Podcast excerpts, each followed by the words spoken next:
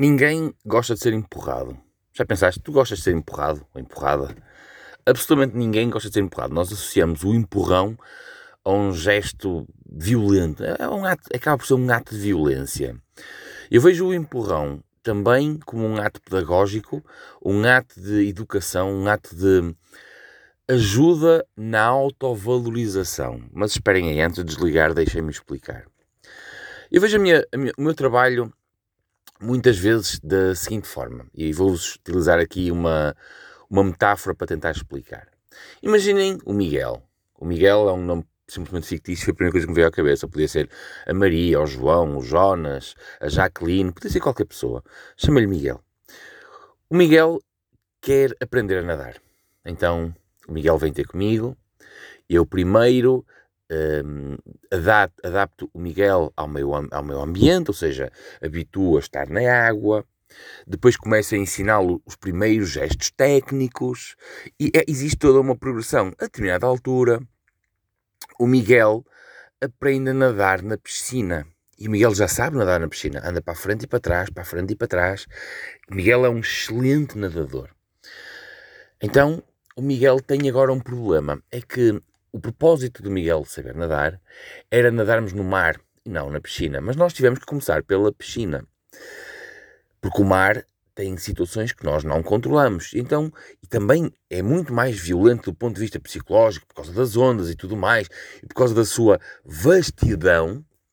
Uh, é muito mais fácil ensinarmos alguém a nadar na piscina do que passarmos logo para o mar.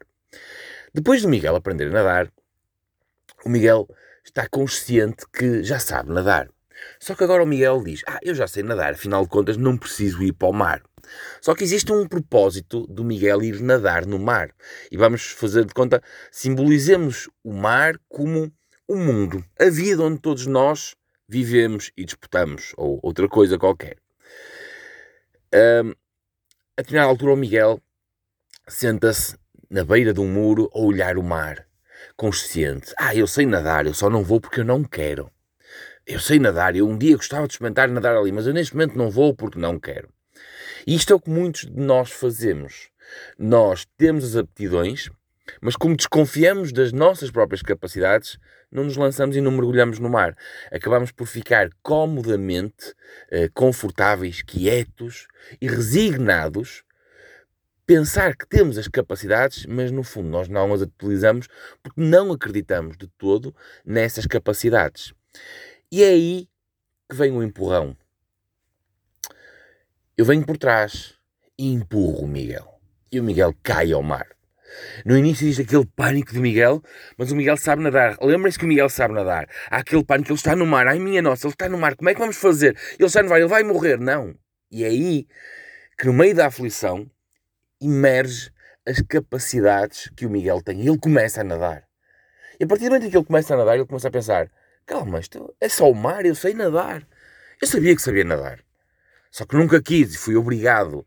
E então a partir daí começa a ser construída a autoconfiança. Afinal, o Miguel está a nadar no mar. O Miguel agora é o rei desta merda toda. Ele está a nadar no mar. Olhem para ele a nadar no mar.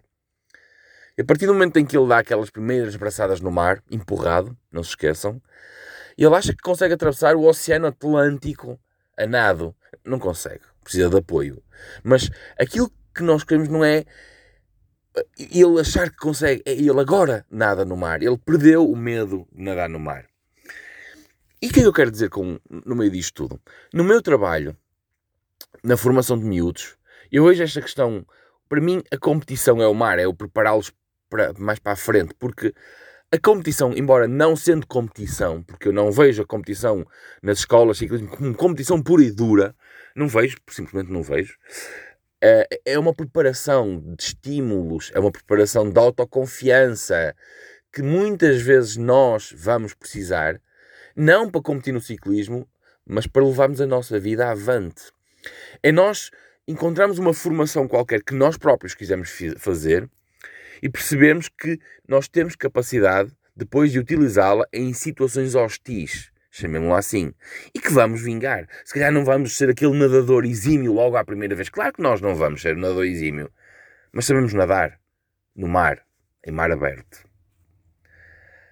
Um, às vezes o empurrão se souber ser dado, não é um ato de violência. Às vezes, o empurrão é, na sua essência, o único e o verdadeiro ato de amor. Quando ele é dado de forma consciente e na hora certa. Eu volto amanhã.